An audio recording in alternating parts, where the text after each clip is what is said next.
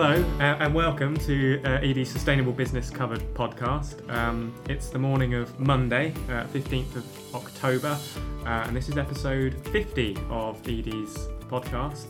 Uh, and this episode is a little bit different to the rest. Um, so I don't have the usual podcast script uh, written out here in front of me. Um, instead, we're planning to run this podcast um, on the hoof, so to speak. On the hoof? Is that the right analogy? Off the Yeah, cuff, yeah. probably. Just yeah. Uh, anyway, because uh, it's Green GB week, um, this probably would have been a good time to have some sort of party popper again, Matt. But at risk of giving us a heart attack at the start of the week, uh, I thought uh, against that. Um, but yes, it, it is Green GB week. Uh, this is the initiative launched by the UK government as part of its clean growth strategy, um, and essentially it's a series of events and content that showcase together how clean growth is uh, or can help to provide new job opportunities, uh, grow our economy uh, for the benefit of us all, and essentially help uh, mitigate climate change. Um, and for those of you who don't know, um, for those of you who haven't visited the edie website uh, recently, uh, we are the uh, edie is the official media partner of Green GB Week uh, which is fantastic for us. We've been involved in, a, in a, you know in a number of discussions with them about um, how we can galvanise business action around Green GB Week, which we'll get onto later in the show. Uh, but as I say, we're planning on something a little bit different here for this episode, aren't we? So I'm joined in our offices here by uh, Sarah, our reporter, George, our insight editor, and Matt, our newly promoted content editor. Another reason for a party popper, but we don't have one. um, and Matt, as our podcast secretary, why don't you explain what's happening this week? Yeah, that's a that's a good task you've given me because it's uh, it's very much still in motion. Um, Okay. We, we essentially have a list of events that we know we want to attend, um, Yeah. and it's now putting names to said events on said days, Okay. and then essentially going out into the wilderness and, and coming back hopefully with some um, some interviews that we can actually play. Otherwise, this is going to be a very short episode. yeah. Okay, so we're essentially looking at this list of events, putting a name, one of us against each one, Yeah. and operating the podcast as a kind of a, a, a relay, a, a Green GB Week relay. Yeah, definitely, Okay. definitely that. So, um, where are we going to start? So we've got this A3 sheet of paper printed. Yeah. What, what's uh, what's on it? What are we going to do? Let's have a look at it. Well, let's have a look. So, in terms of today's events, um, we Because there is a, there's a lot of events as well. I Yeah. was looking at the website this morning, and there's it's like a lot more even than I, I mean, realised. yeah, I put some parameters in place. We're we're, we're limited to London. We're not off to Bristol or Newcastle Right. anytime soon. Um, Good. Just because the week's that busy that we're not going to be able to go to. I think the ones that really catching my eye the ones at the Nas- National Hist- the Natural History Museum. Yeah. Um, They to, is that that's there's one this afternoon, isn't there? Yes, yeah. Um, I think both of them are well, one's middayish and then the Okay. other one's uh, kind of early evening. I think one of them is a kind of question time style uh, look into I think Green GB Week as, as a whole, Mhm. um, which might some interesting stuff. There's not too much information on the actual uh, link about it, but the the one before that um, is very much focused on uh, science based targets okay. which I think uh, got a really strong panel alongside it. Unilever, BT, featured alongside some of the companies that are involved with the SBTI. Mm-hmm. Um, I think there's a good opportunity to get something there. Yeah, if, I that was, if I was casting my uh, reel out, so to speak, that's where I'd aim. and quite fitting. We have a pod, we have a uh, a webinar on Thursday about science-based targets, so maybe that is a good place to start as a bit of a preview for that. Who wants a free trip to the Natural History Museum? I'll take you up on that one. yeah. Could you Good. get a word in on Thursday? um, okay, so right, so what we're going to do here is a the Green GB Week relay. So we're kicking off on the Monday with Sarah doing that, and we're going, she's going to get the interview from the Science Based Targets chat at the Yes. Natural History Museum. Who's Sarah going to then hand over to? I think George, um, as Luke mentioned, we're the official media partner for Green GB Week, um, and as part of that, we've got this virtual pledge wall on our Mm, site when we yeah. We're calling on some um, businesses, a lot of them to, to make some new, brand new commitments uh, to that. And I think, oh, I don't see how we can't arrange a couple of calls with uh, the pledges uh, the pledgers even as they come in. So we don't know who they are yet. We don't know what they've pledged, but we're booking you in for the Tuesday call. Um, and yeah, I, I did have a big reveal for this Mission Possible pledge for the number of pledges that hopefully will come in Mm. um, at the end of the week. Um, so we'll, yeah, let's hope on the Friday we've got a lot of pledges that have come in. Mhm. Uh, okay, so the second one is George's chat uh, with uh, one of our potential hopeful future pledges for the Mission Possible pledge wall. Um, then where are we off to after that? Well, I know the the big one for tomorrow is the the Green Growth Innovation Summit. Yeah. in terms of big events this this week. Yeah, um, as um, well. Can I grab this one? I was planning on going out to it anyway to have a look at it from a kind of event planning perspective from Oh, edie well, side of things. There you go. This is this is all coming together nicely. Great. Well, there we go. Simple. I'll go to the Clean Growth Innovation And Summit. yeah, I'm sure there's someone there you can uh, speak to. I am sure. Yeah, I was looking at the event guide earlier, and there are some fairly few high, uh, high level names there. So I'll yeah, I'll do my thing and get a, a chat there. Okay, well that's yeah, nice, nice and easy to sort out. So I think that's probably okay for Tuesday. Yeah. I, I feel that I think that's enough. To that, So on to Wednesday. Um, I'm I'm not going anywhere. Got newsletters to send, so um, I'm officially ruling myself out. I've actually planned to go somewhere, but that's not technically run for Green GB Week, but that nonetheless is a very worthy event um, to cover. It's the Fit for the Future Network Harvest, Mhm. which is sort of an annual um, coming together of the network to sort of check on the progress of the last year, um, network and galvanise some new action for the coming year. Okay. Um, that's mainly a network of charities, but there are some businesses in there as Okay. well. so hopefully a chat or two from there. Right. Right, This so- is Wednesday. I'm getting confused already. Yeah, that, I think that's that's Wednesday. Um, I'm wary. I haven't. I'm not doing anything so far. Yeah, I you would do quite very like well to. at delegating. Yeah, exactly. Yeah, I'm, I'm embracing the new role. What can I say? Um, so I will do something. I mean, on the Thursday, uh, Luke, you and I are in London anyway. Yeah, we're, we're, we're, we can say this, I suppose, but it won't have been announced. I think it's No. being announced next Monday, the shortlist for our Sustainability Leaders Awards, and we are ho- ho- co hosting the judging of the awards up in London on Thursday. So, yeah, I see where you're going here an Yeah. opportunity to perhaps speak with someone. Yeah, I think so. Maybe either uh, one of the judges, or um, I'm sure we'll have a, a fair few pledges come through by then as well. So a lot Okay. of them will probably London based. So I'll, I'll get on the phone um, as soon as we're done here Okay. and make something happen. This could go so wrong, couldn't it? There's just Yeah. there's, there's so many things we're It'll relying be a on. very short 50th episode. Right, and then Matt will be. This will be on the Thursday, Mhm. and then a week. Is, is this it? Is there any more? We're gonna. I mean, there's um, there's a pretty decent looking Aldersgate Group event that uh, it's evening actually. I saw Um, this one. This looks like one of the highlights of the week. Yeah, Yeah. do I think. think I'm gonna stop can you see there, Matt. George's, yeah. My, you can see my eyes are lit up. Um, yeah, I mean, if if you don't mind, I- I'd like to put my name forward for this one. It's a really strong event. You've got BT's chief executive, uh, Greg Clark, and a number of high level speakers. So yeah, I'd love to go along to that if possible. Okay, pressure Okay. on to deliver on that one. Right. So I think that's it then. We're going to meet back on Friday, back here in the office, because all of us are going to be now from now out, out and about, and then I think the only time we'll be back in the office is on Friday yeah, together. that way. Um, so handing over the kind of the virtual baton first, we give it to uh, to Sarah to, to pop out to the Natural History Museum for her science-based targets chat. Uh, we're not going to come back into the studio, obviously, in between chats. So hopefully this will work, and we'll sort of hand over to each other virtually. Uh, and I'll see you all back here on on Friday. Let's, uh, let's see how this goes, shall we? Okay, so over to you, Sarah of the future.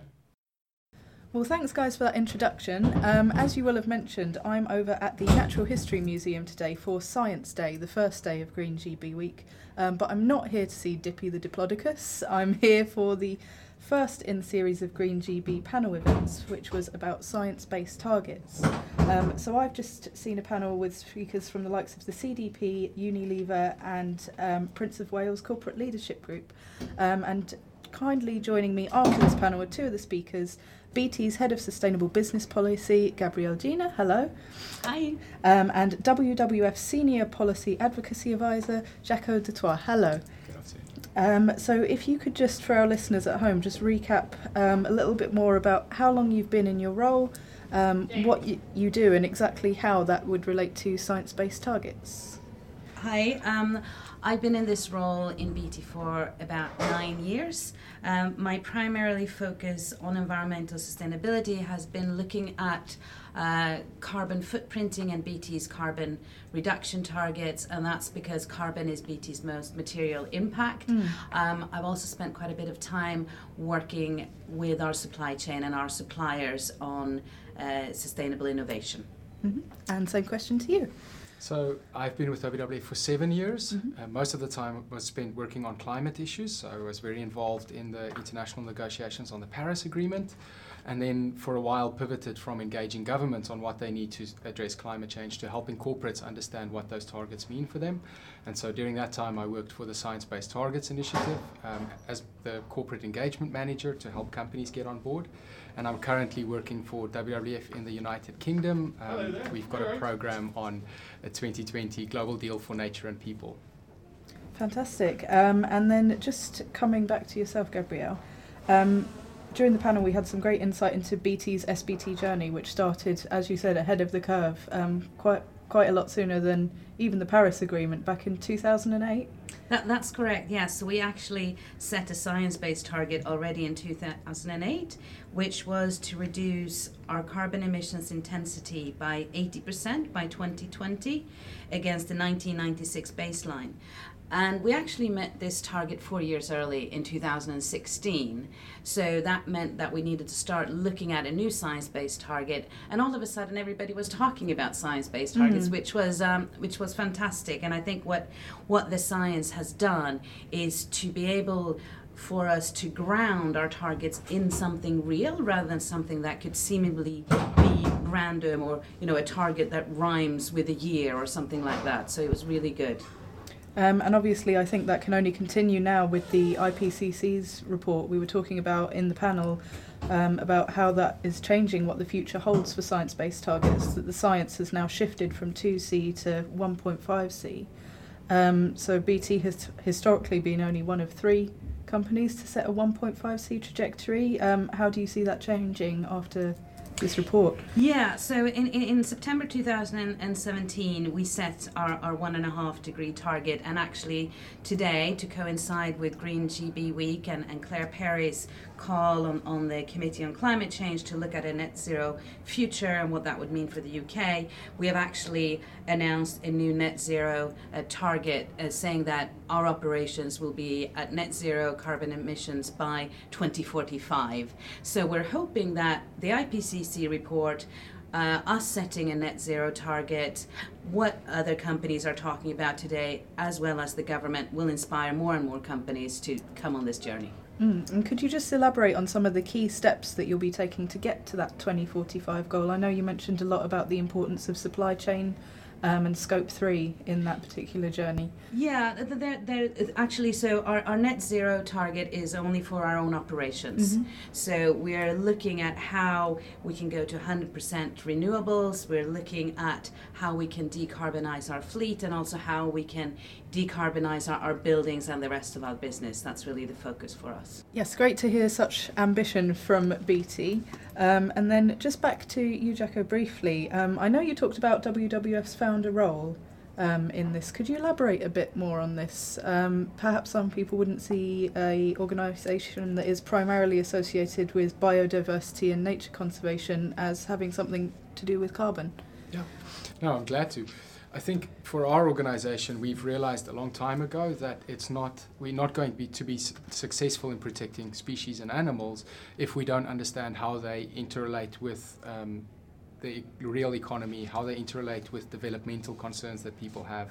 Um, and so, if you look at what's out there in terms of the science, we know that climate change is driving um, species extinction rates at at a rate we've never seen before, and that if we don't address this problem, we will be losing um, all the other work that we have been doing as an, as an organization. Uh, so we see cl- addressing climate change as very much part of the solution to also protecting our um, natural spaces that we need uh, for the services that underpin our economies. Um, and if we if we fail in this, we just saw in the 1.5 degree report, if we reach two degrees of global warming, we basically lose all coral in the world by the end of the century. With 1.5 degree, we retain a little bit of that coral, and we have a 20 to 30 percent remainder, um, which we can hopefully use to rebuild this critical system that might be lost completely.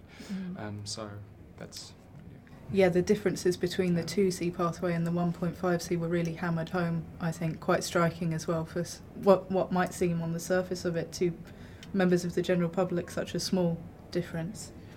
Um, just wanted to ask, sort of in light of that, what do you see going forward for the initiative then? Um, we heard today how there are now more than 490 companies signed up to the initiative, um, 800 more on top of that, um, having pledged to set an SBT before 2020 um, against a goal of 1,000 SBTI members by 2020. What? How do you see the action continuing from here until that point?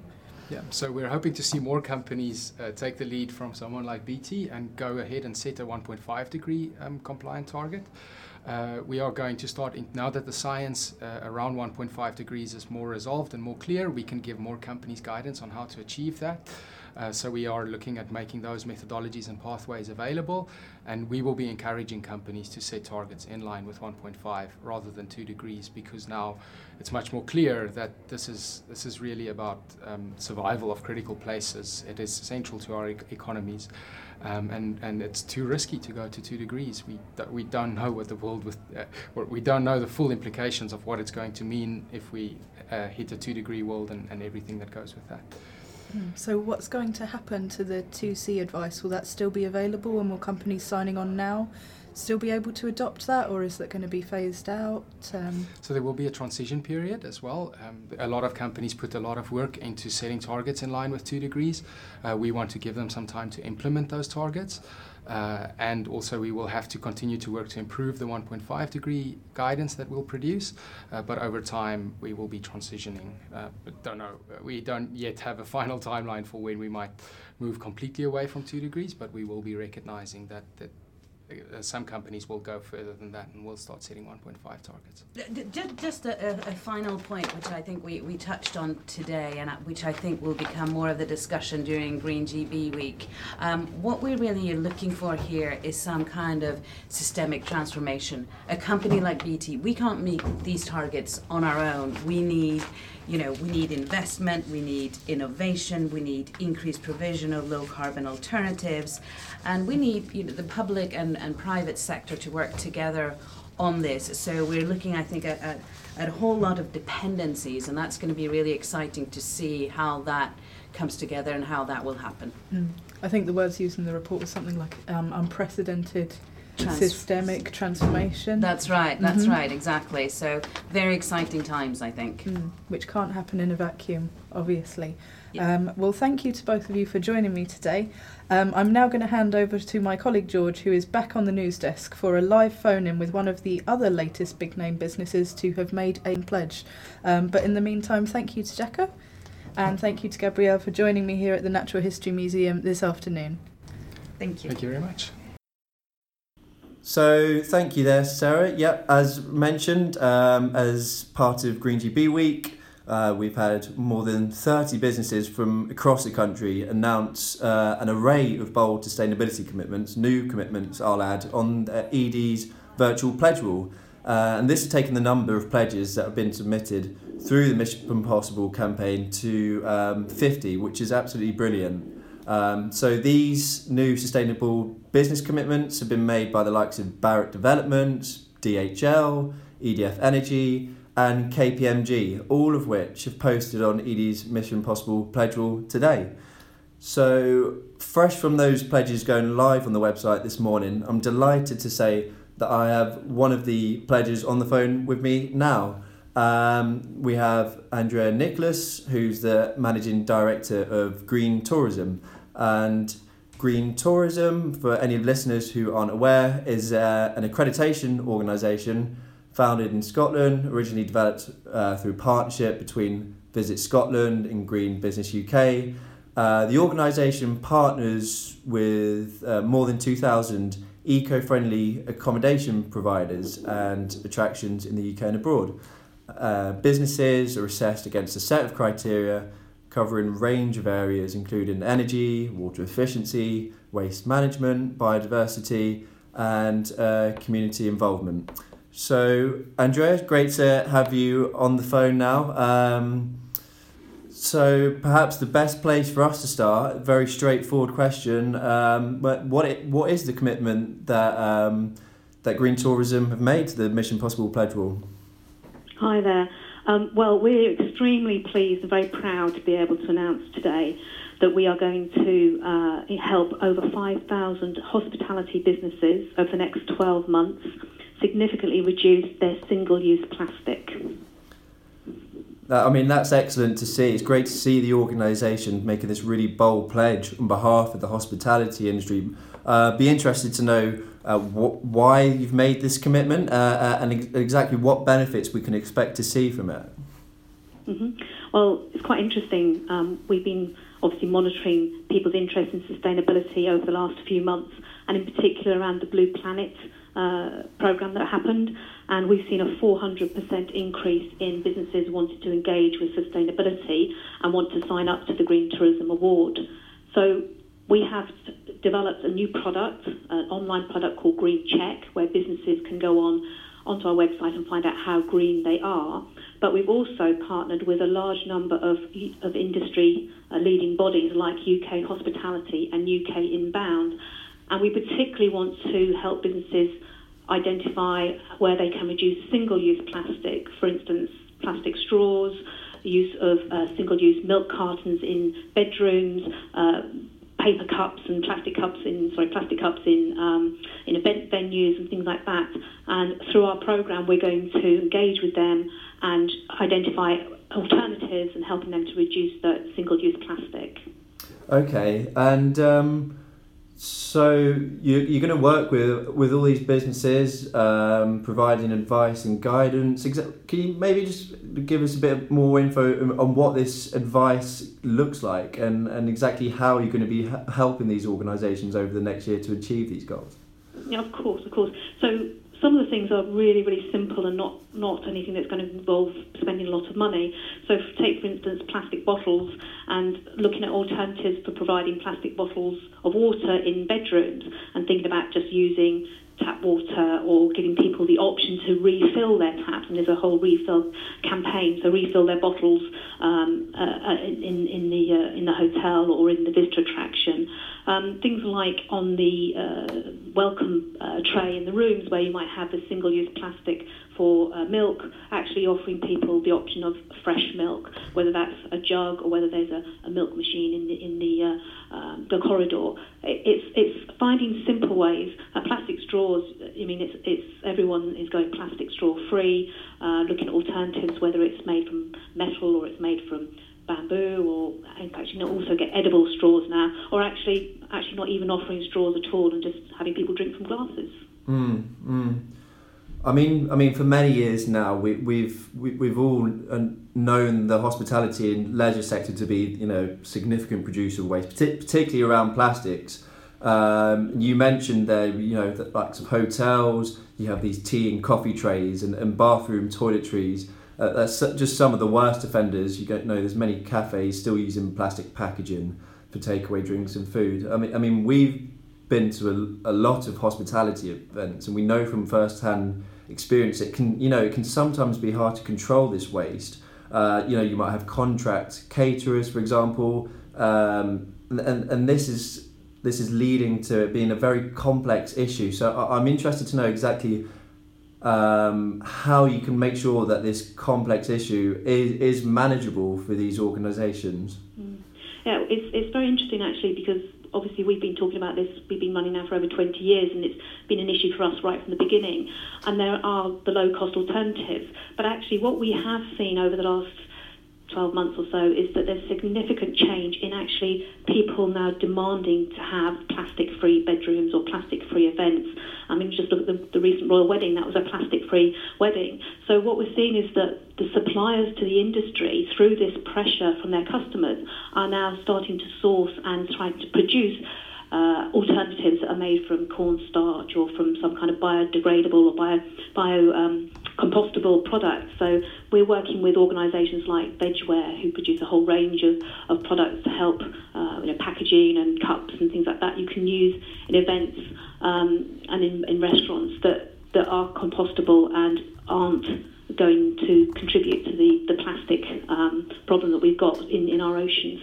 And, and a lot of it is actually just education and, and awareness and people thinking, well, people expect to have straws or people expect to have this in their room. But actually, I think more and more society and, and visitors and guests are, are not necessarily expecting it and actually welcome the opportunity to get involved with initiative when the, the hotel says, well, we've actually not given you a plastic bottle because we're trying to avoid the problem that we've got in the world and, and this is the alternative we're offering. And we've seen a lot of businesses being much more uh, willing to, to pass that message on to their customers and their guests.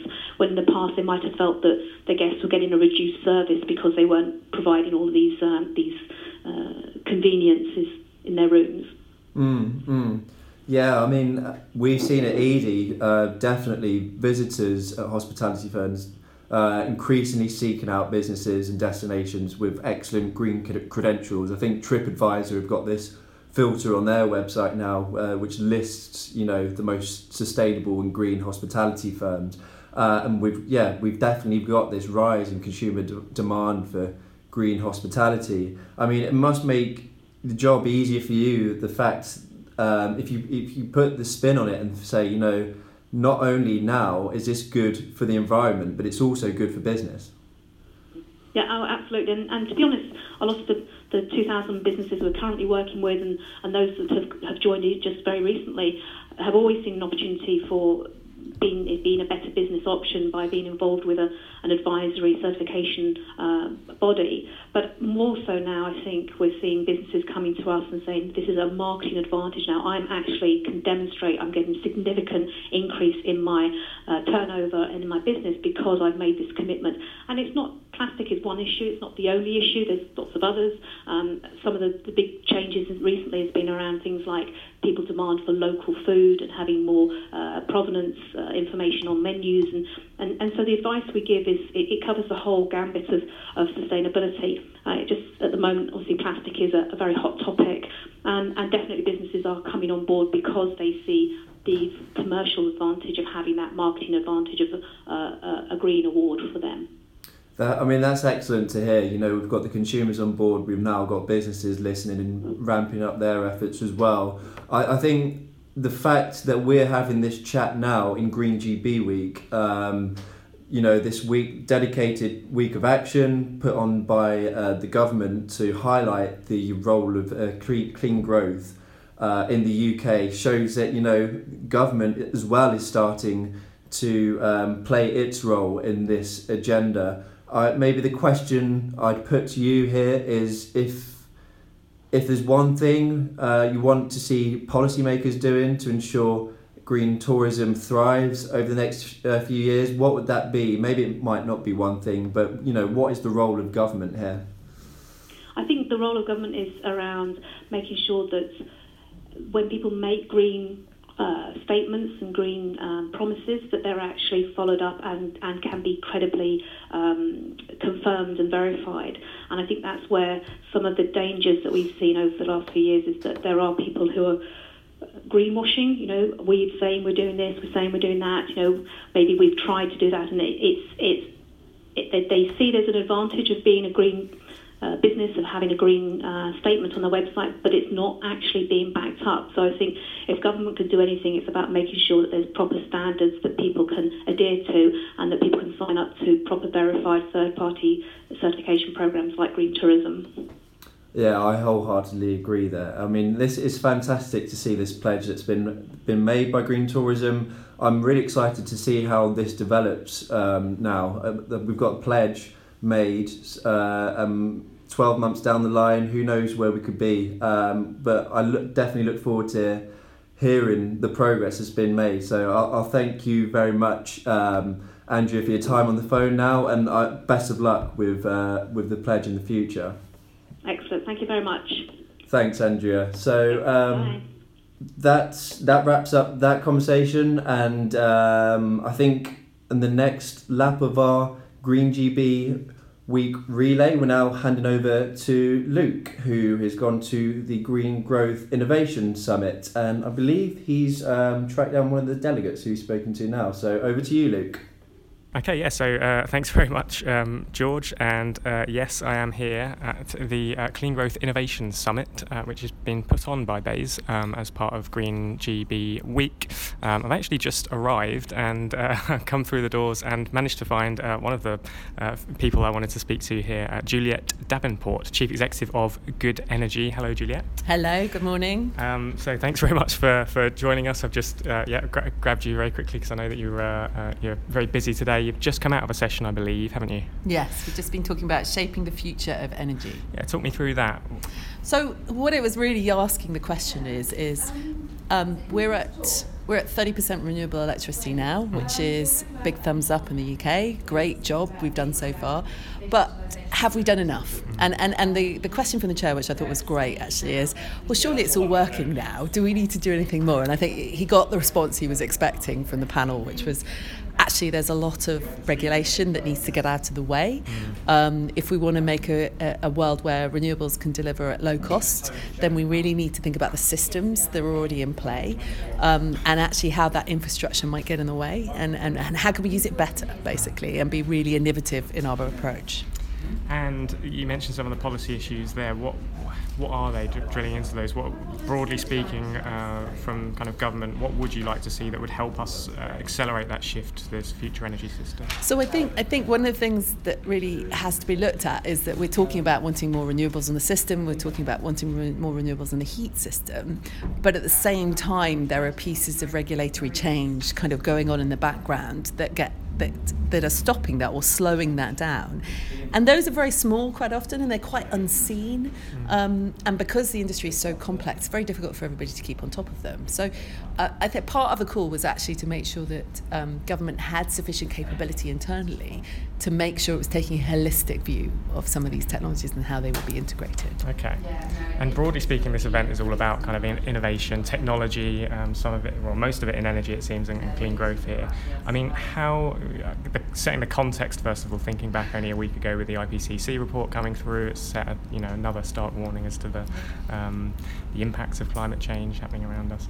I mean, how crucial, this sounds like a very loaded question, it pretty much is, but how crucial do you think technology and innovation is now um, for sustainability and energy within the business sphere? So I, I think it is the next step. So to a certain extent, we've done 30%. We've done a good job of that, mm-hmm. but it's not it's not it wasn't all low um, hanging fruit, but it was it was in that range. The next step we've got to make some quite fundamental shifts. And and I think part of that one one of the pieces of research we've recently done looks at the fact that 85% of consumers or, uh, or people in the UK would like to do something green. Mm-hmm. they they have environment in their in their they want to make it as part of their choice but they're not really enabled or empowered to do that. Mm. And part of that is because the energy conversation in the UK has always been about price yeah. with consumers. We've yeah. never co- actually had the conversation that energy has an impact on the environment. Mm. Um, and we've never really empowered individuals um, to do anything about it. Now, businesses have taken a different track. So we've seen the RE100, yeah. we've seen BT, I think, just announced going zero carbon. So there's some great leadership we're seeing in business, but we're not really seeing that filter through. And I think government has a role to change the conversation. And I think that will then help regulation. Because mm-hmm. if we're changing the conversation with the consumer, we're then changing the way we deliver energy services to the consumer. Mm. And do you think that's uh, kind of extending on that, the conversation that's happening within business? Do you see that that's sort of playing out in a similar fashion? Is there a little bit of kind of institutional sort of inertia in place that's stopping businesses make the shift to renewable energy? I mean, why aren't all businesses and energy managers kind of making that shift? What do you see that's kind of stopping them? So, so I think a lot of that is about leadership. So, so when you have, if you're big enough to have a procurement department, mm-hmm. um, good procurement has particular rules to it. Price is really at the top, but sort of providers and and support and, and green is normally an add-on. Yeah. Um, and I think it takes leadership from the top, from the CEOs and the MDs of companies, really to go out there and, and, and either tweet if they can't get through, Mm. or or state that they want to take this forward as a key policy. And, th- and I think boards as well have a real responsibility, a moral responsibility Mm. um, uh, to society to make these changes in their companies. So I think there's still a call to action for, for other organisations, organisations of all sizes. Doesn't Mm. just have to be big ones. Okay, and uh, well, in five minutes, I, I want to uh, end with a question. Um, I have to ask you this question about kind of uh, ener- energy storage uh, Yes. and its relationship to this whole discussion about Yeah. renewable energy and the shift. It's, um, it's, it's massive in our sphere. It seems to be every week that we're writing about another statistic that's coming about kind about the future of energy storage. We've only seen a f- handful of kind of end user businesses um, actually deploying it of late. Um, so there seems to just be this gap between a lot of kind of conversation about it being the next Rhetoric, big thing, yes. yeah, and and businesses then actually taking it up. I just Yes. wanted to get what your your view on this. Is Well, it's a, it's a quite a big shift in a business model. Mm. So um, we we are we're working on a pilot project down at Eden with a sort of up to a one megawatt battery. Okay. Um, the Eden project down in Cornwall, Yep. and um, the the economics work, but they're not straightforward, and they start keep shifting as, as the market market keeps moving slightly. Um, and depending on the site, they're quite site specific as well. So if there's complexity on the site, that can add cost to it. Um, but I think we're going to see some breakthroughs in some of the electronics in terms of the control of the batteries, reducing capital cost of batteries. Um, but we part of why we're doing this as a pilot project with our us investing, putting our capital behind it, is because we know trying to get capital in from outside is going to be really tough. So we want to make these first decisions ourselves, really play with them and test them out, and get the business model to work. We think that will help us break through some of this inertia we're seeing. Well, thank you very much, Juliet. I appreciate this is very ad hoc. I just grabbed you on the sidelines here at this event, and I must admit this is the first podcast interview I've done without any questions in front of me. But I think that was a nice flowing conversation about.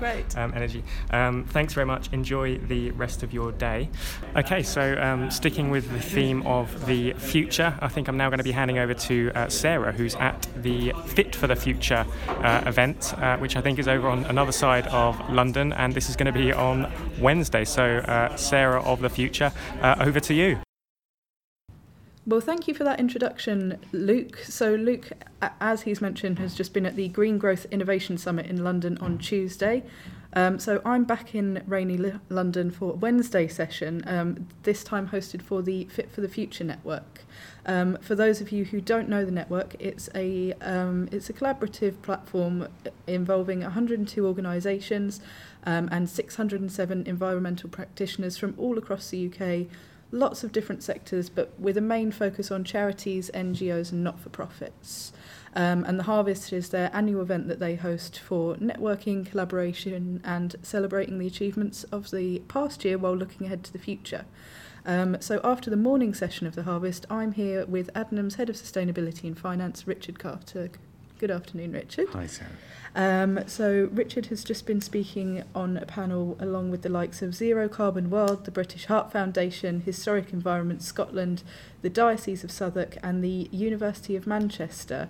Um, but we'd know him probably in more of the business sense. Um, so could you shed a little light on your involvement with the network? Yeah, sure. Um, as you said, I'm responsible for all of the operational finance and also our sustainability agenda at uh, at Adnams. That's quite an unusual role. Uh, I don't know of anybody else that, that has that dual remit. Uh, and of course, that, that that's, that's quite interesting for other organisations, uh, whether they're profit making or not. And so I was asked to become a board member of the uh, Fit for the Future network. Uh, partly to advise and, and, and guide on the financial strategy side, but also really to introduce a, a degree of collaboration across sectors, which we'll perhaps talk about in a minute. Uh, and it is uh, it is no mistake that, that, that collaboration and working together is one of the sustainable development goals. Uh, we at Adnams have certainly learned a great deal by working with other organisations, and that's why we're so keen to be a part of and, and to support networks such as this. Um, and that sort of steals the word out of my mouth for the next question, which is why sh- should a business angle be involved in a network focused on these charities, NGOs, and not for profits? I mean, what, what on the flip side are some of the benefits that you've seen from these organisations that you've collaborated with? Yeah. Well, of course, the fact that we're making a, a, a, a profit where these other organisations uh, have you know, different purposes doesn't detract from the fact that we must all take our environmental and our social responsibilities very, very seriously. Uh, really, we're just talking about you know the, the, the final bit in that in that end game, you know where the, the money finally ends up. So I think people perceive there to be a great deal of difference between the commercial and the, the NGO or the, the, the, the charitable sector, when perhaps that's not necessarily the case. Uh, and of course, there's only so much that we can learn from competitors and peers in our own industries. Uh, the National Trust, for example, do some phenomenal work in sustainability that we at Adnams can learn an awful lot from, and uh, I would like to think vice versa.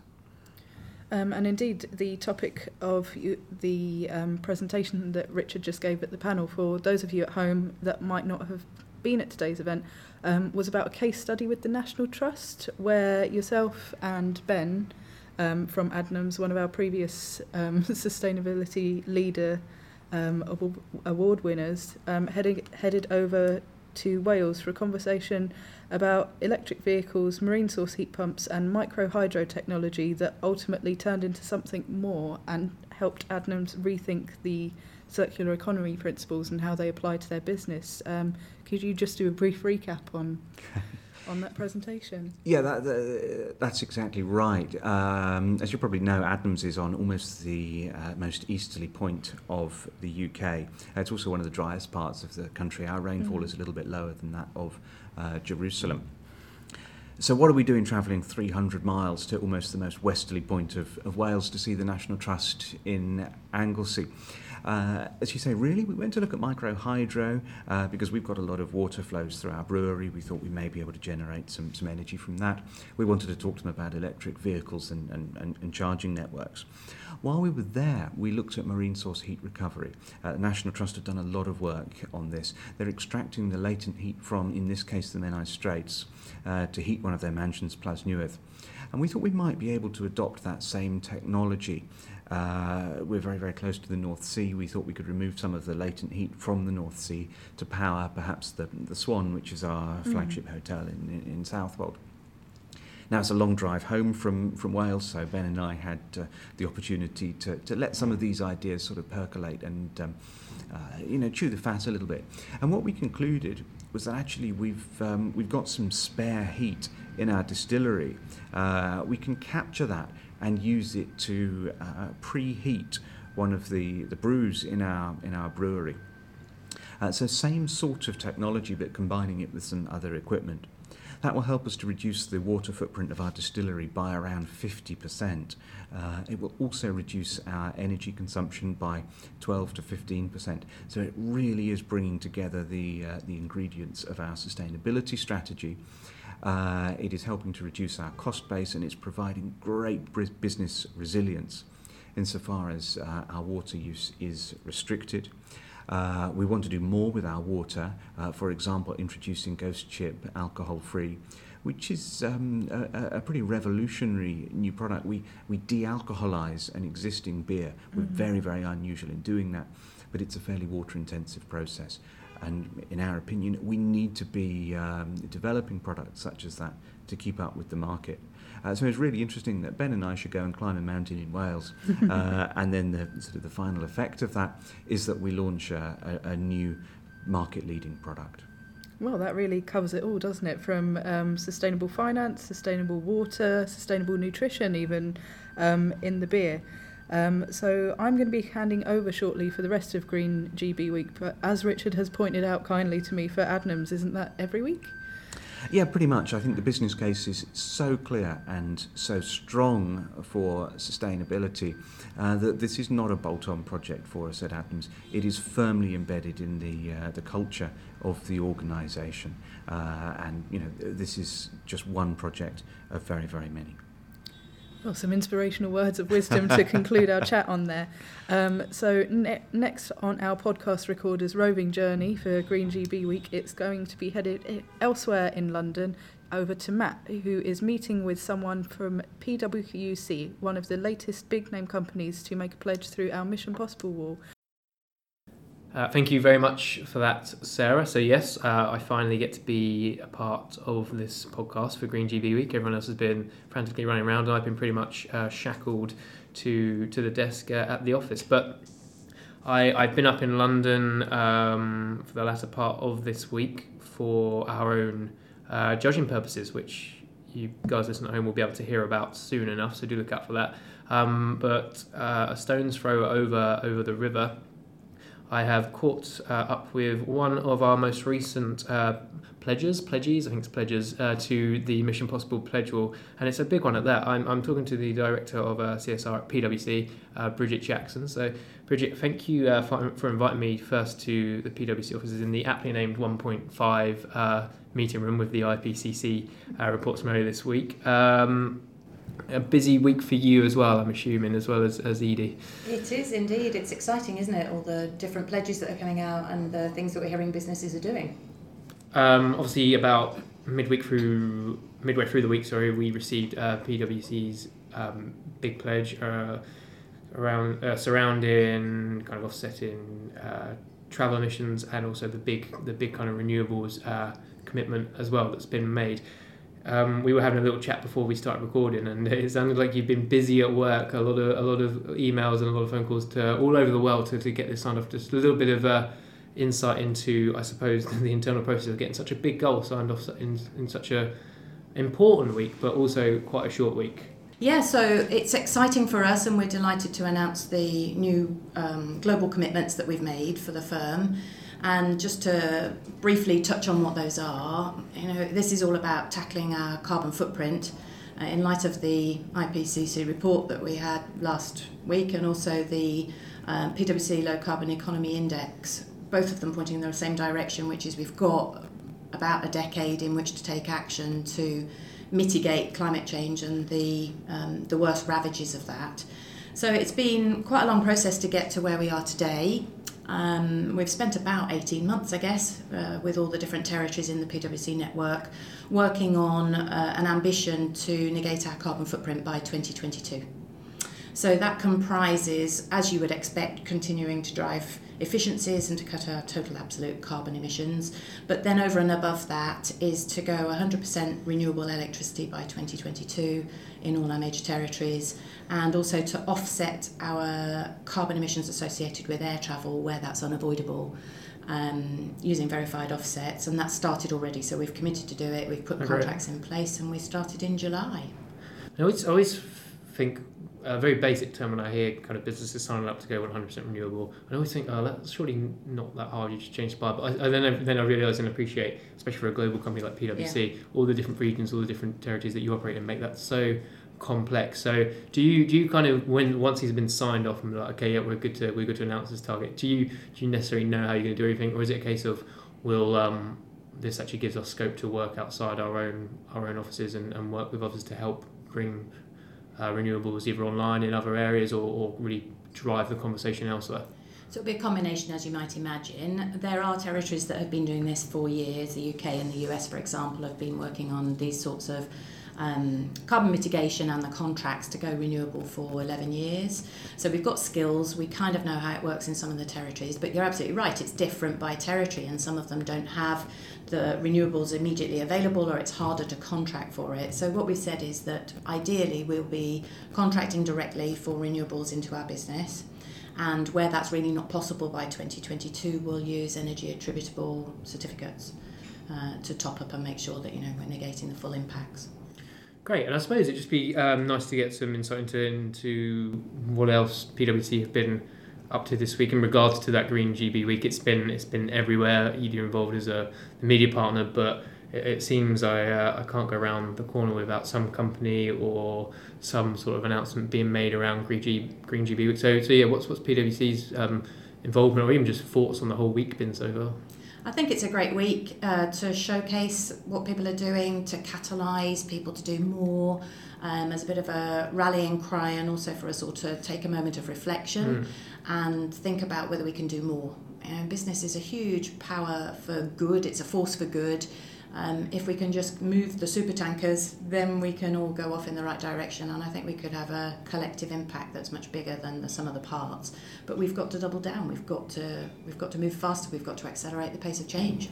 Yeah, and I think there's um, as much as we are involved um, in Green GB, there is a danger of when you kind of dedicate a, a period of time or a week to something that there's a real kind of groundswell, a buzz around it, and then it kind of just drifts off a little bit. I think I actually noticed it when the Paris Agreement was kind of signed for the immediate months following. Everyone was talking about it. It went quiet again, and now it's getting brought up as we're kind of moving towards key kind of COP conferences. Yeah. Um, obviously, this is just a week, and it's just about um, promoting the ethos of clean energy and sustainability as a whole. But um, the emphasis is on companies like ourselves, edie, um, to to keep checking that this is still a driving narrative. So, so I suppose when a company like PwC they announce one of these new commitments, uh, and they announce it during Green GB Week, where everyone's talking about it. How do you then, I suppose, keep that momentum going once the original announcement's been been embedded, and then the kind of I don't want to say hype, but the original noise around it starts Yeah. to die down a bit. yeah, obviously these sorts of um, occasions and weeks are really important um, to get the momentum and to um, to really commit to making change happen. But as you said, you know, you've got to know roughly where you're going. We spent quite a lot of time thinking about what would we need to do and how would we actually achieve this. We've underpinned it by joining the RE100, which will commit all of our territories to going 100% renewable. And as you know, that it means every year we're going to have to report on how we're doing. So we start with a baseline of 60% renewable electricity, and we've got 40% to go. Great. I'm very interested to see how that progress goes as well. And we touched on it uh, briefly, very briefly, the IPCC report, the, the, the I suppose the, the warnings and the, the opportunities around that 1.5C target. Um, I just wanted to get your opinion on that. I'm, I'm of the belief that it's going to be a bit of a, a kind of dial shifter in the sense that it's it's kind of highlighted what we I think a lot of the people in the business sphere around sustainability knew that 1.5C was the more ambitious target and probably the more required one. Um, but this has kind of brought to life some real severity around it. There's been a lot of um, noise around how the Science Based Targets Initiative will start offering more advice to encourage businesses to go 1.5C along with the 2C. Um, the likes of BT announced straight away net zero carbon by t- uh, It's mid 2040s. Um, and it just seems that that's that's kind of acted as a real warning, and businesses are really driving that. You, um, I think the last time we spoke, you were uh, it was the summer, and you were just off on a, on a sabbatical. You came back about a month ago, and all of a sudden, this this accelerated um, warning around global climate action has come back. Has that given you much time to kind of um, get yourself back into the rhythm of, of a normal working regime, or is it like, oh, okay, not just on my back, but now the now the, the pressure's on to really increase our ambitions? You know, I think that it was interesting because I went on a similar sort of personal journey over the summer, and when I moved into this area mm, and shifted my career 10 years ago, I really came into it wanting to make a difference, and particularly around climate.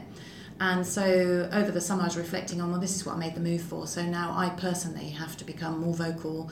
We have to push harder. We have to do more. We have to ratchet it up. I think the IPCC report is really interesting because for some people, there's a danger, isn't there, that it might put some people off. On the other hand, for those who are already doing it, it sets the bar even higher and hmm. it works well in that regard. For those who aren't doing it, then I think it brings together a lot of what we're witnessing slowly in the world and it does just, well, hopefully, it will act to shake people out of complacency um, and will bring us all together. Um, yeah, I think it's really a good mindset to have of something that's not necessarily a, a great report to look at in terms of of um, okay, we're doing well. It's it's kind of highlighting the fact that more needs to be done, and it's it's really great to be able to turn that challenge into opportunities you've just done. Um, Bridget, I feel like we could talk about this for hours, and, and as much as I'd like to, I'm wary I've got to hand this back over to George, who I um, believe is at um, an Aldersgate Group event, and he's going to grab uh, a few times. I think with BT actually, one of the one of the companies that um, has has an- announced a new goal this week as well. So um, thank you very much for your time. I'm sure it won't be long until we're we're back in touch again. Great to see you. Thanks, Matt. It's uh, Thursday evening, and we're now hurtling towards the end of the government's Green GB week. Um, I would say we're in a pretty fitting location to wrap up proceedings. Uh, we're at BT Centre Auditorium, uh, head office of a business that has in many ways led the clean growth agenda in recent years, none more so than through its uh, pioneering adoption of a science based target to help limit global warming to 1.5 degrees. Uh, so we're here for an event organised by the Aldersgate Group, uh, which looked at Britain's clean growth strategy over the last 10 years. Um, and the event's just finished. We've heard some stellar speakers, uh, including BT's Chief Executive, Gavin Patterson, and the Secretary of State for BEIS, Greg Clark. Um, it's been a great opportunity uh, to celebrate business success and the low carbon agenda and look at the challenges that we face ahead. So now here on the sidelines of the, event, I'm glad to say that I've been joined by not one but two members of the uh, BT team. So sitting alongside me is BT's Chief Digital Impact and Sustainability Officer Andy Wales and the company's Chief Procurement Officer Harry Sunderson. So great to have both of you guys with me. Thanks along for inviting us onto a fantastic event. Um, I wonder if either of you two had any initial thoughts or key takeaways on uh, on tonight's event. Some of the points made in the room that really resonated with you. Yeah, um, so I think it was a, it was obviously been a great week. It's the first um, Green GB week. I think what has impressed me about the way that's been organised uh, in government, and particularly what we saw from BEIS tonight and Greg Clark, is the kind of energy, the the um, the alliances of businesses they've brought together, the commitments we've seen from some businesses. Obviously, BT made their net zero carbon announcement this week. Um, and the you know the energy in the room tonight I thought was quite strong, mm. and in, in, a global climate debate that has you know has been challenging in the last few weeks with the IPCC report, with one or two other you know countries considering their, their role in Paris. Um, actually, I thought it was you know the energy is good, the the commitments are there, um, and you also started to see some interesting conversations across the sectors and up and down supply chains, and I thought that was very promising. Mm-hmm. Harry, anything to add there? I thought it was very positive, and I, I, thought the frankness of some of the speakers as well. Mm. The challenges they put to the Secretary of State yeah. were very interesting. Uh, the case for change is very strong, mm. um, and I think there's a lot of governmental help can not just legislate but encourage businesses to work differently. So I thought that was very interesting and positive. Mm, and, and, I should add, I mean, I think the, obviously the way the government set the tone for the week by by asking the panel on climate change to think about a net zero target for the UK, mm-hmm. I thought was a good way to kind of set that context for business. No, definitely. Um, yeah, I mean, it's great to have this opportunity to look at business success over um, the last 10 years without obviously getting too self congratulatory. Of course. Um, obviously, we've still got a long way to go. You mentioned there the IPCC report um, gave a stark warning about the future risks of climate change. Um, but you know, we do need to recognise the hard work that has been done over the last ten years. Andy, I wanted to turn to you first. I mean, uh, you've been leading sustainability strategies now for FTSE companies, FTSE 100 companies for the past 20 years or so. Uh, how would you describe the progress in that time in terms of the corporate community uh, action on low carbon economy during that period? And uh, I suppose as a secondary uh, question to that, does the progress make does the progress made uh, make you optimistic for the future? Uh, yes, and yes, I think so.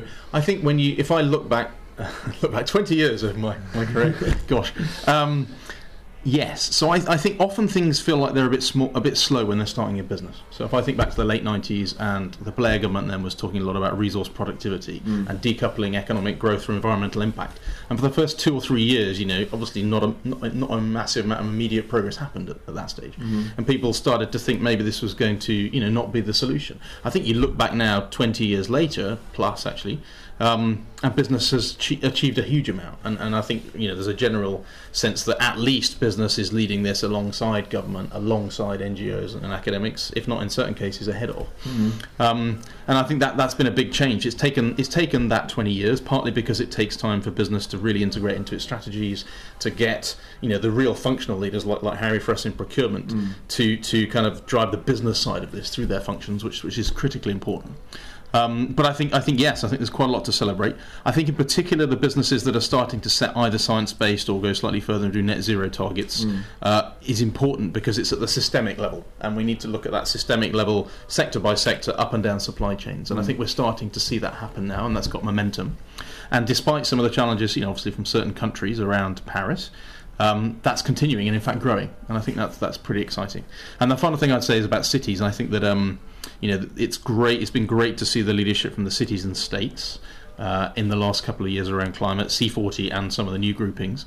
Um, and of course, cities as urbanisation continues are pretty big and important strategic areas for big companies. Mhm. So I think there's an interesting set of alignments between you know cities, corporate leaders, and others, and, and I think we will continue to see that grow. Great. And uh, Harry, turning to you, you've had uh, overall responsibility for BT supply chain programs for the best part of a decade. Um, widely recognised that bi- uh, BT's taken great strides to uh, bring the supply chain along uh, with it uh, towards a low carbon future, whether that's for you um, encouraging suppliers to buy renewable electricity, uh, building on your suc- uh, successful BT Better Future um, Supply. supply forum, um, and I, I'm sure you'll touch upon that. But this is a this is a forum which drives the uh, energy efficiency and carbon reduction agenda um, by sharing best practice. Um, just again reflected on progress during your time at BT. Um, uh, we know s- supply chains are like a generally a sticking point for companies.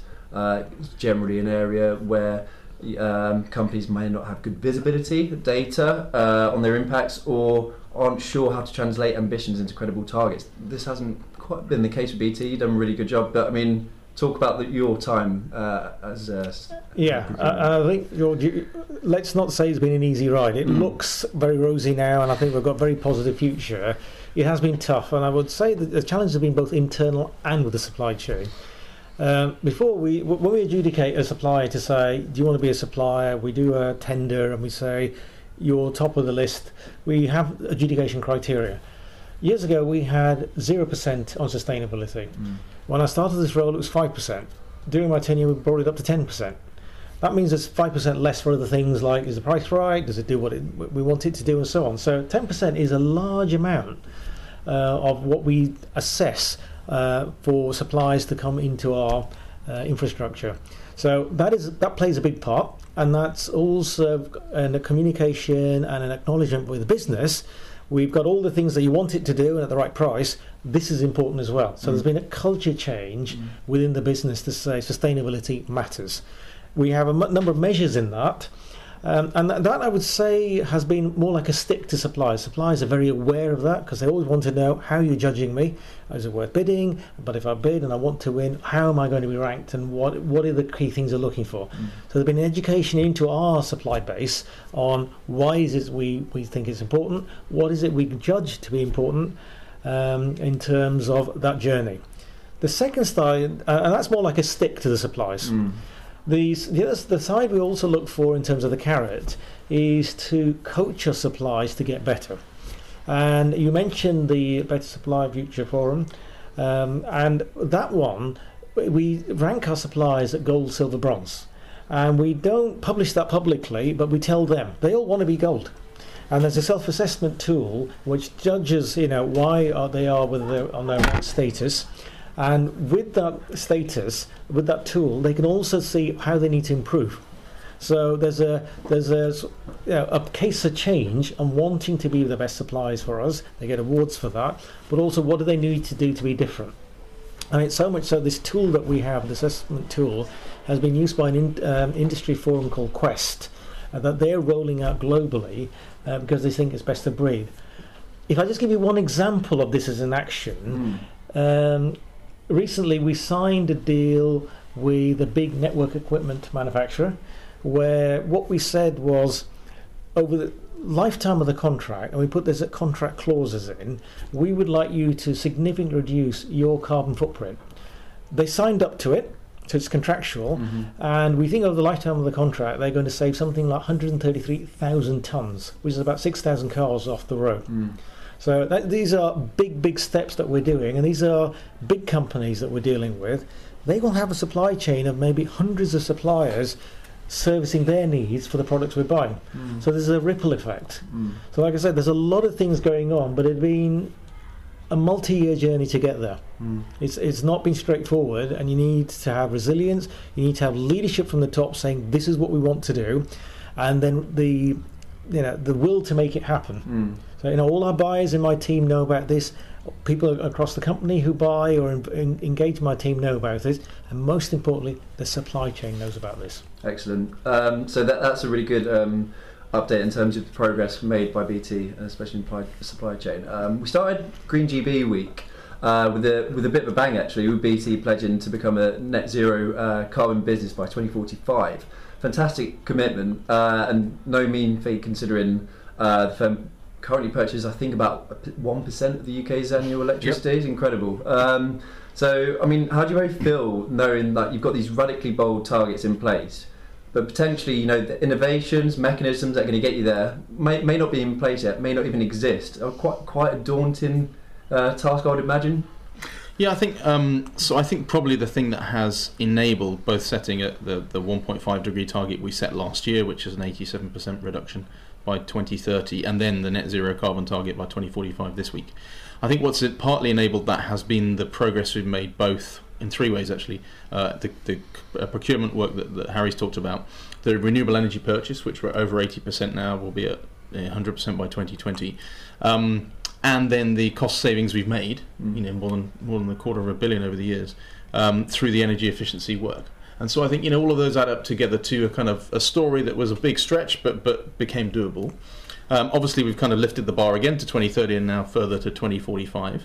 And yes, there will be some things we'll need to work on with government, with partners in the supply chain, um, with you know those who might supply EV charging infrastructure in the UK, um, those who might help us actually understand how you know there are new solutions for things like green gas for buildings. So there's there's lots of obstacles and challenges to overcome. But I think unless you unless you put those big goals out there, unless you stretch yourself, Mm. um, you, you you know you don't obviously don't uh, make enough progress if you don't do that. And we found you know the the original target that was set by my predecessors many moons ago in 1996 to um to cut emissions by 80% by 2020 we achieved four years early Mm. in 2016 and so that, that I think it shows you those big stretch targets can be met Yeah. and, and you know, back in 1996 I imagine that felt pretty impossible with Mm. the UK's power mix then so I think you know um, I feel I mean it'll be a huge amount of work we'll both be very busy but, uh, but I'm pretty optimistic Yeah, I um, I chaired a webinar today on science-based targets, and uh, one of your colleagues, Gabrielle Ginér, she Mm. was there, and the, the key message that came out of that webinar was that we as a business community need to go past uh, doing what's incrementally less bad and aim instead aim for doing what's exponentially more good for our environment. You know, and this relates to science-based targets, all other things. But um, Harry, just touching upon the point that's just been made. I mean, you've got this science-based target to reduce emissions associated with supply chains by 29% by 2030. How are you going to get there? I think um, so. The examples I've given you, I'm you know, quite quite confident that we will do it. I think we've got all the fundamentals in place. We've got the foundations in place, um, and I think internally we see ourselves as a force for good. This is we want to do this. You know, it's part of our purpose of our company. So I have no problem internally uh, getting support and wanting to do this. And what we're seeing externally in the supply chain, BT recognises companies who help us in this journey. So that's a positive, good uh, force for good for change as well. I'd probably also like to think from you know today's event, Mm. we probably need to publicise what we do more with like the, the likes of Aldersgate Group going forward, Mm. so that they can see how we're doing it. And if the industries follows across various sectors and, and the kind of practices, I think the uh, the dominoes will start falling down. So I'm confident we'll get there Mm. because this it, this is going to happen. This is an unstoppable force. Definitely. Uh, okay, so last point I wanted to touch upon here. Um, we heard from uh, Greg Clark today uh, talking about you know, the opportunities through clean growth. Uh, the fact that he comes here to these sort of events uh, and talks with such enthusiasm about the opportunities the UK's clean growth agenda is hugely encouraging, I find. Um, but I think the important thing here is that once Green GB Week's over, the dust is settled, um, the government business community doesn't just go away and you know forget about the positive messages uh, around clean growth uh, which has been spread this week and just you know just carry on with the business as usual approach. So I'll put the question here to both of you. Uh, if Dave, Greg Clark was sat right here right now uh, what would your message be to him? You know what's your top priority to ensure that we don't continue as business as usual and we step up you know our ambition and action? Right, it was, it's interesting. I did catch Greg for a couple of minutes before the session, uh, and my request to him was one: if where suppliers want to service the government, this whole sustainability isn't part of the OJEC process formally. So, number one, uh, can you think about legislation will take time? One, can you think about legislation on this? Uh, but the second thing, in terms of the uh, government, have got a few areas where they have leaderboards. They have they name and shame. It's Mm. not legislative. It's you don't have to do it, but you have to show your reporting to say where you are. And I think there's that we we're trying to encourage government to say, think about policy where you say expose what you're doing, and let's see how you can rank by sector and across sectors. Uh, so that was my request to him, which uh, let's see what comes of it. Mm, no, definitely. Any any points? there? I'd, I'd just add that you know the UK is pretty obsessed by productivity at the moment, primarily labour productivity, but actually you know technology and what how that can improve productivity for the, the country overall is pretty critical uh, in in the new political situation we find ourselves in. Let's not use that B word.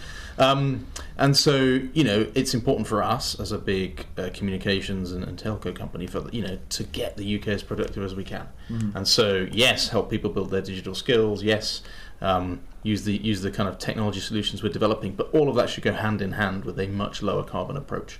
And I think you know if we can consider the carbon dimension of productivity and the gains that can drive, I think that would be a good strategic thing for government to think harder about.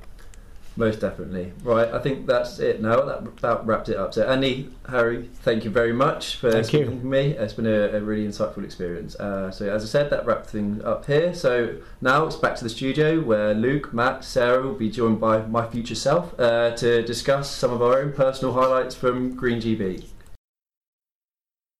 Well, uh, there you go. Thank you very much uh, to the ghost of Green GB Week past, George, and hello, George, uh, of the future, and in fact, the whole edie team of the future. We are now back in the studio. It's Friday, the 19th of October.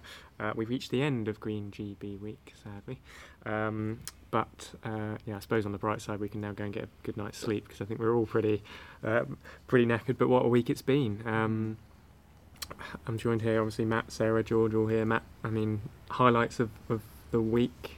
Uh, yeah. Okay. Thank you for starting me on that one. It's, there's been so much to really kind of digest Mm. across the week, um, but I think for me, and it's it's not so much just based on Green GB week, but also on the IPCC report from last week, is the Mm. renewed kind of focus on this 1.5 Mm-hmm. C target. You would have heard me and uh, myself and Bridget talking about it Mm-hmm. um, as part of our chat, but you've seen the government acknowledging the need for kind of net zero targets, BT coming out with that brand new net zero ambition, and it's just much more prominent in discussions now. Whereas before, I think a lot of um, a lot of companies and people were happy to say two, we're going for two C, which is the minimum Mm. uh, target for the Paris Agreement. So it's nice to see that that report and Green GB Week kind of merged to galvanise a new sense of ambition. Yeah, and the Science Based Targets Initiative at one of the events this week as well, also stating that they're planning on releasing new tools that will at least assist businesses towards that 1.5 Exactly that, degree yeah.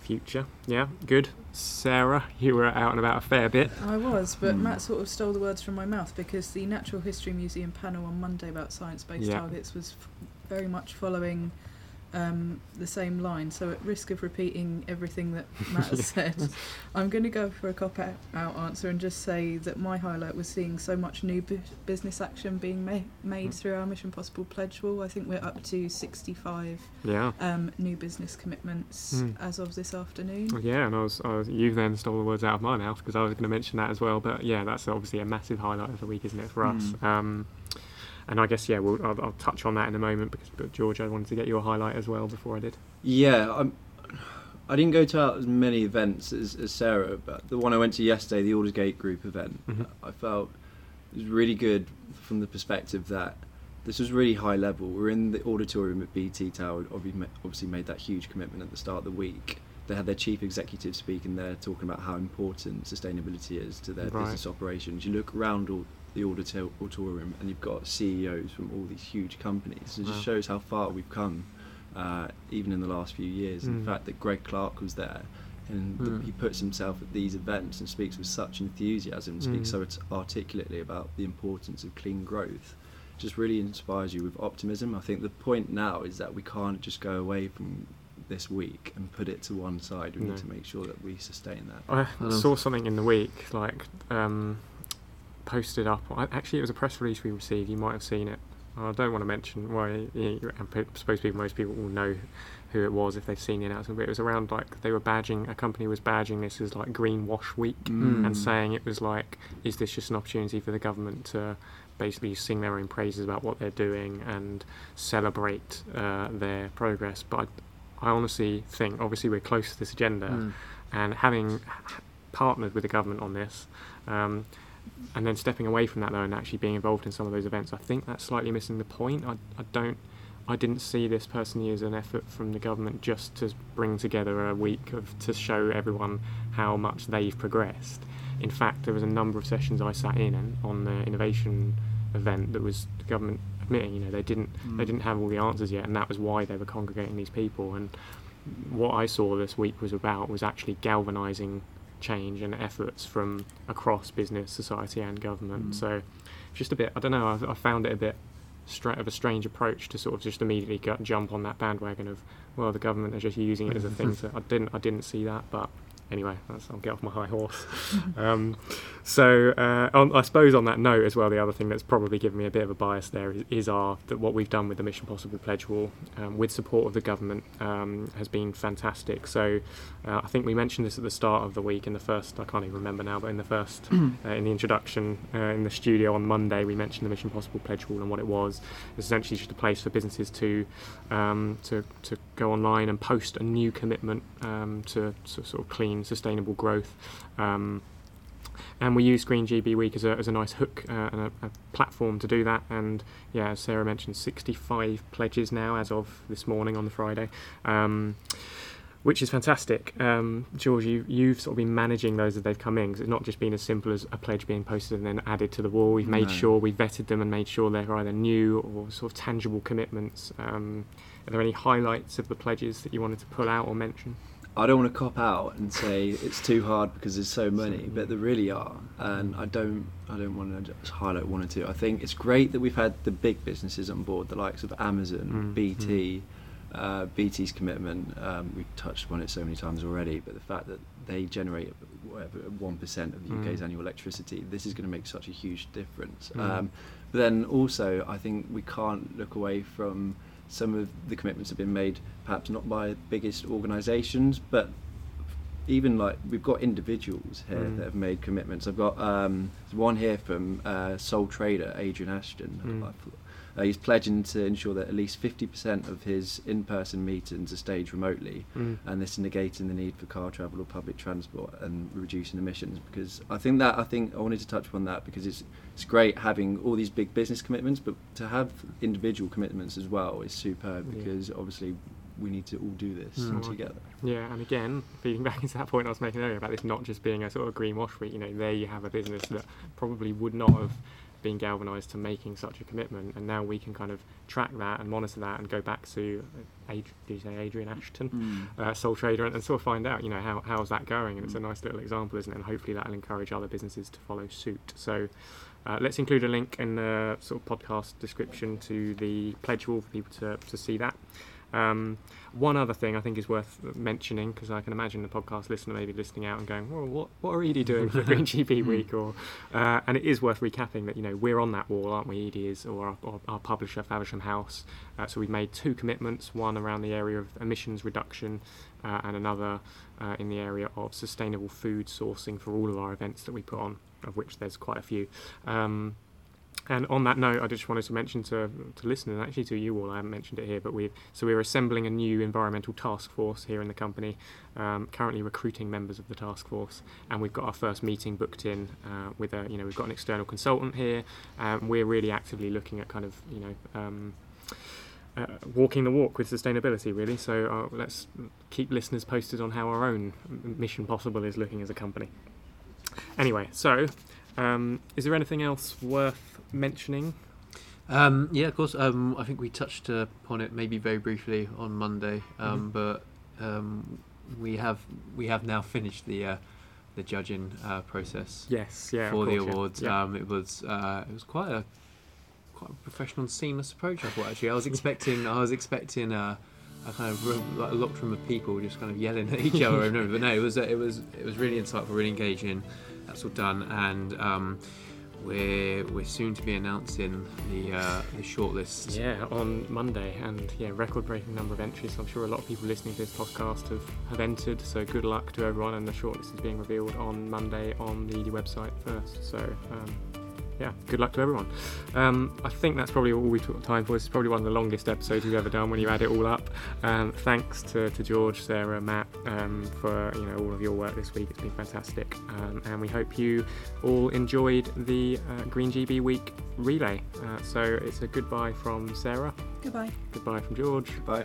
Goodbye from Matt. Goodbye. And goodbye from me. Goodbye.